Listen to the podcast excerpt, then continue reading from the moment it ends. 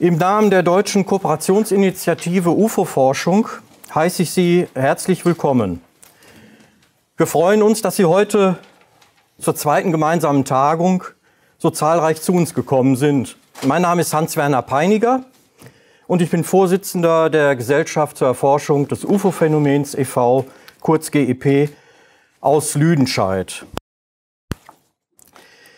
Die deutsche Kooperationsinitiative U F O-Forschung ist das Ergebnis verschieden, verschiedener Bemühungen der letzten Jahre zwischen den drei größten gemeinnützigen U F O-Forschungsorganisationen im deutschsprachigen Raum eine dauerhafte Zusammenarbeit zu etablieren. Das wären einmal die Deutschsprachige Gesellschaft für U F O-Forschung e V, DIGUFO, die Gesellschaft zur Erforschung des U F O-Phänomens e V, G E P, die ich hier vertrete, und die Gesellschaft zur Untersuchung von anomalen, atmosphärischen und Radarphänomenen e V, MUFON-C E S, die sich gleich auch noch in einem kleinen Vortrag vorstellen wird.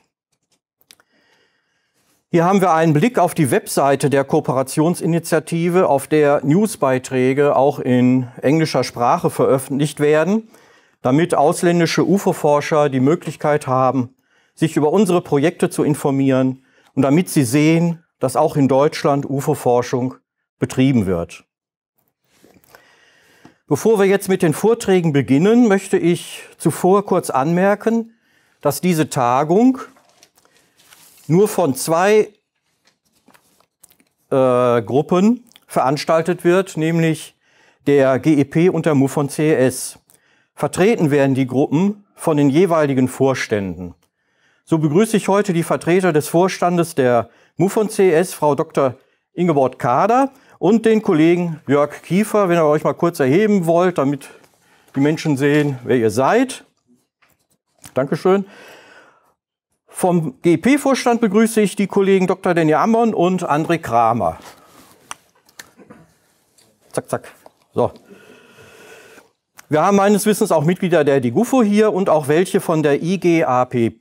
I G A A P, der von Illobrand von Ludwiger geleiteten interdisziplinären Gesellschaft zur Analyse anomaler Phänomene e V. Ebenso begrüße ich Herrn Robert Fleischer von Exopolitik, der mit seiner Frau Videoaufnahmen von der Tagung machen wird.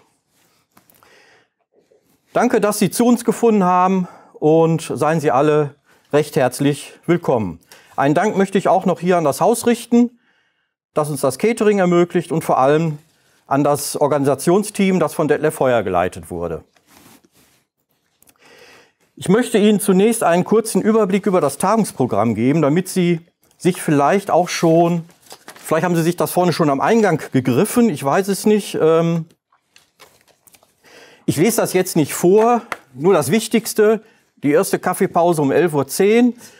Die Mittagspause um dreizehn Uhr, da gibt es belegte Brötchen und das Suppenangebot. Und dann haben wir nochmal eine zweite Kaffeepause um fünfzehn Uhr.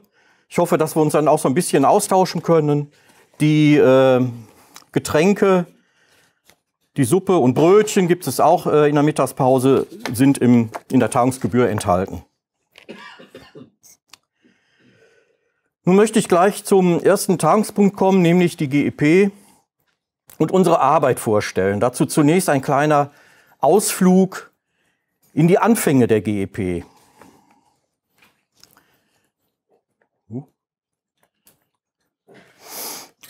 Alles begann, als ich im zarten Alter von vierzehn Jahren neunzehnhunderteinundsiebzig mein ufologisches Licht der Welt erblickte. Aufgrund meines Interesses für die Astronomie stieß ich bald auf U F O-Berichte, die mich faszinierten. Zudem hatte ich selbst schon vermeintliche U F Os beobachtet. Neugierig fing ich an, mich mit dieser Thematik zu beschäftigen und gründete neunzehnhundertzweiundsiebzig den U F O-Jugendclub Lüdenscheid, U J C L. Hier der erste Zeitungsartikel über mich aus den Lüdenscheider Nachrichten vom achtundzwanzigsten zwölften neunzehnhundertzweiundsiebzig. Da hatte ich noch eine Menge Haare. Von vielen Personen werden wir heute in die Gruppe der Skeptiker verortet. Wir selbst sehen unsere Arbeit jedoch nicht a priori skeptisch, sondern haben uns eine kritische Herangehensweise auf die Fahnen geschrieben. Allerdings sind wir nicht als kritisch arbeitende U F O-Forscher auf die Welt gekommen. Ganz im Gegenteil. War für uns doch das Weltall bevölkert und ganz klare Sache. Bei den U F Os musste es sich um außerirdische Weltraumschiffe handeln. Und selbst in unserem Clubstempel wurde deutlich, was wir erforschen wollen, nämlich außerirdische Weltraumschiffe. Ich stand auch nachts an meinem Kinderzimmerfenster und habe mit einer Taschenlampe Lichtsignale in den Himmel gegeben. Auf Antwort warte ich jedoch bis heute vergeblich. Schon früh erkannten wir, dass es keinen Sinn macht, U F O-Forschung aus dem Kinderzimmer heraus zu betreiben. Nach wenigen Jahren war es dann endlich soweit. Wir konnten uns aus eigener Tasche ein paar Quadratmeter Büro leisten. Hier ein Blick in das damalige kleine Büro. Der Mensch da links im Bild bin ich. Immer noch viele Haare. Man kann es sich heute kaum noch vorstellen, dass zum Erstellen der Korrespondenz nur eine Schreibmaschine zur Verfügung stand. Computer und E-Mail gab es damals noch nicht. Hier am linken Bildrand befindet sich auf dem weißen Schrank ein für damalige Verhältnisse gerade noch erschwingliches Thermofotokopiergerät, heute nur noch im Museum zu sehen. Die Älteren unter uns werden so etwas vielleicht noch kennen. War damals richtig teuer. Moderne, pobackende Sitzmöbel waren noch zu teuer, also musste ein alter grüner Holzstuhl die beiden G E P-Gründer jeweils tragen. Und so sieht unser Büro heute aus. In der, in den linken Bildern sehen Sie das Gebäude von vorne, in dem sich auch eine Ortsgruppe des Kinderschutzbundes befindet. Unser Eingang befindet sich hinter dem Gebäude, nachdem man zunächst einen Flur betritt, der in drei Räume führt. Hier ein Blick in unser Büro. Besprechungstisch und Sichtungsarchiv. Der Hauptschwerpunkt unserer Arbeit liegt in der Dokumentation, Untersuchung, Analyse und Beurteilung von U F O-Beobachtungen und U F O-Fotos oder Videos. So haben wir bis heute über viertausend Fälle aus dem deutschsprachigen Raum dokumentiert. Wer sich mit der Beurteilung von U F O-Meldungen beschäftigt, muss über vielfältige Kenntnisse verfügen, sei es nun über die Meteorologie, Astronomie, Luftfahrt oder Kriminalistik. Frühzeitig begannen wir damit, uns mit den Dingen zu beschäftigen, die tatsächlich so am Himmel fliegen und auftauchen können. So haben wir uns beispielsweise gefragt, wie wohl Hubschrauberlichter bei Nacht aussehen können. Und bei der Bundeswehr nachgefragt. Die hatte uns dann schließlich zur Heeresfliegereinheit nach Rheine eingeladen, wo wir nachts sowohl mit den Hubschraubern mitfliegen durften, als auch deren Lichter von außen fotografieren konnten. Wir haben selbst in Experimenten Modellheißluftballons gestartet. Heute werden eher die in der Bauart einfacheren Himmelslaternen verwendet. Auch wenn der Start deutschlandweit inzwischen verboten ist. Wir führten oftmals Fotoexperimente durch, wie hier zum Beispiel an einem äh, Faden aufgehängte Mikrofonkapsel eines alten Telefons, um uns vorgelegte U F O-Fotos beurteilen zu können. Wir hatten auch erkannt, dass es in den meisten Fällen versäumt worden ist, durch vermeintliche U F Os verursachte Spuren sachgerecht zu sichern und für nachfolgende Untersuchungen zur Verfügung zu stellen. Mir ist in Europa keine Gruppe bekannt, die in ihrer Arbeit kriminalistische und kriminaltechnische Aspekte so berücksichtigt hat wie wir. Deshalb waren wir schon früh in der Lage, bei unseren Felduntersuchungen soweit erforderlich, angemessen und möglich, Arbeitsweisen anzuwenden, die sich an die kriminaltechnischen Methoden zur Spurensicherung orientieren. Um Spuren zu sichern und physikalische Messungen durchzuführen, gehört eine gewisse technische Grundausstattung, die wir uns im Laufe der Jahre zugelegt haben.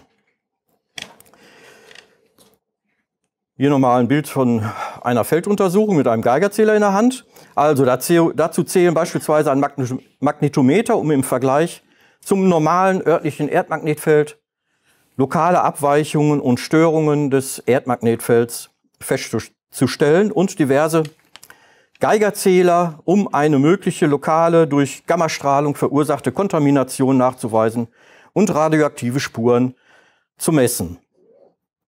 neunzehnhundertzweiundsiebzig wurde zwar der U F O-Jugendclub gegründet, aber mit einer richtigen Publikation hatten wir uns sieben Jahre Zeit gelassen.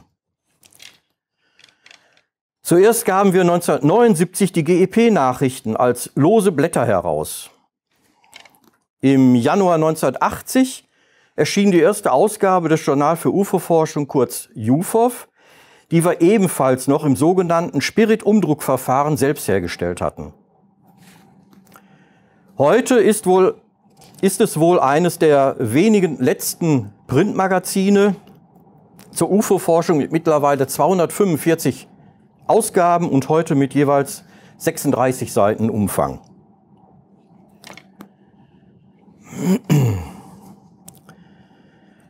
neunzehnhundertvierundachtzig bereiteten wir durch eine Satzungsänderung die Gemeinnützigkeit vor. Erst neunzehnhundertachtundachtzig, nach langem Kampf mit den zuständigen Behörden bis hinein ins Düsseldorfer Finanzministerium, war es dann soweit. Uns wurde die Gemeinnützigkeit zuerkannt. Nach der Einschaltung mehrerer Wissenschaftler und Politiker hatte uns auch eine Stellungnahme des damals sehr bekannten Philosophen und Wissenschaftstheoretikers Professor Paul K. Feierabend von der amerikanischen Universität von Kalifornien in Berkeley geholfen. Er attestierte uns, Zitat, die Sammlung objektiv verifizierbarer Daten und die Trennung von Scheindaten, die Erklärung der Daten auf logisch objektiver Grundlage sowie ihre Einordnung in den Gesamtzusammenhang der wissenschaftlichen Erkenntnis. Später konnten andere Organisationen von unserer erkämpften Gemeinnützigkeit profitieren, indem ihre Verfahren zur Gemeinnützigkeit wesentlich einfacher waren und auch problemlos genehmigt wurden. Einen weiteren externen Blick auf unsere Arbeit warf der Sozialwissenschaftler Olaf Fritz. Hier nochmal von der Universität von Berkeley, hatte ich vergessen zu zeigen. So.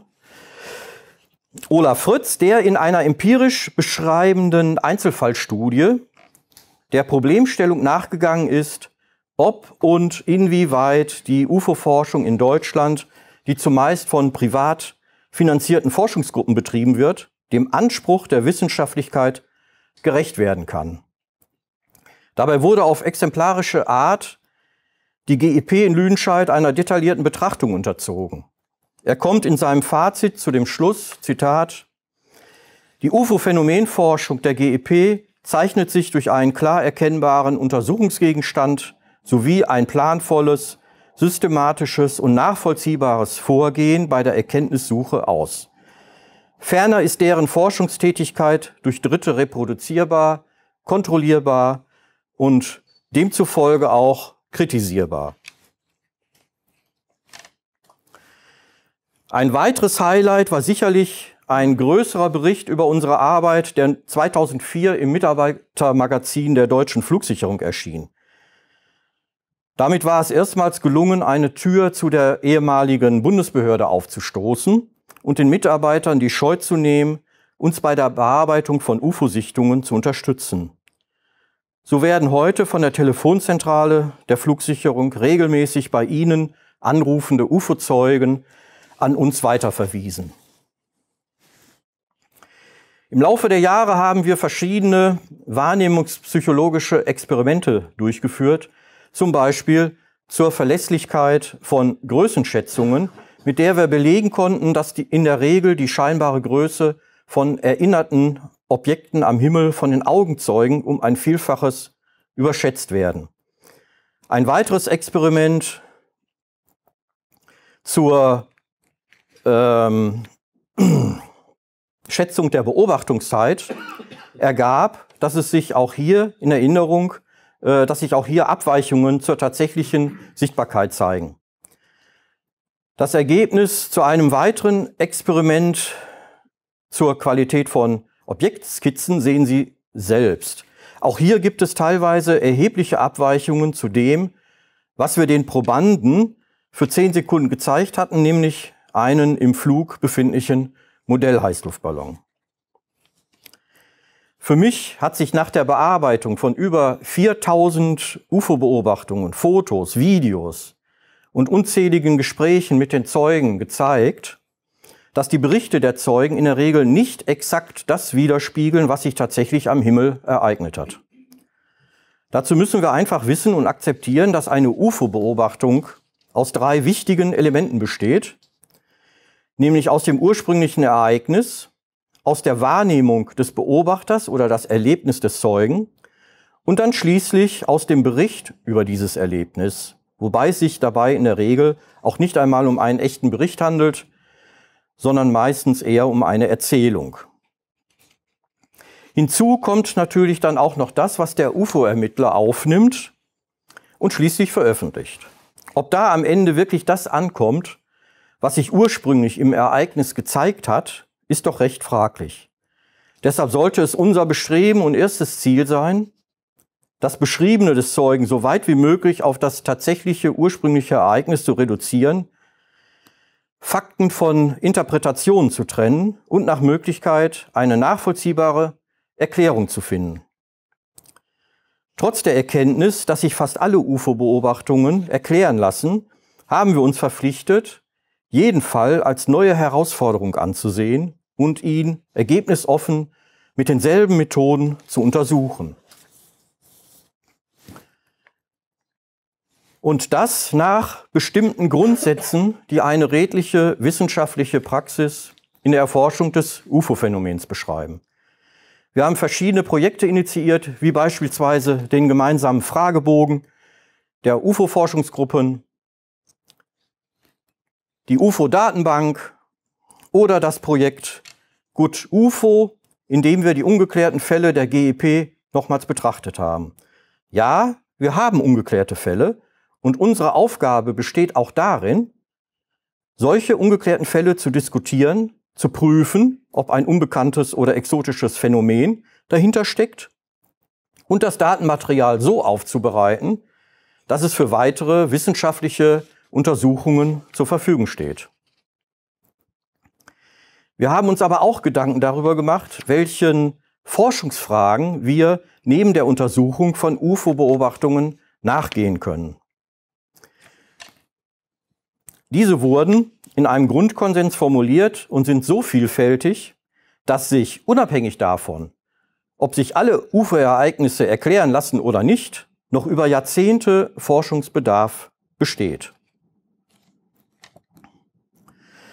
Unsere Arbeit hat gezeigt, dass die Öffentlichkeit einen kompetenten Ansprechpartner braucht, der ihr bei Fragen zum U F O-Phänomen und bei U F O-Beobachtungen fachkundig Auskünfte geben kann.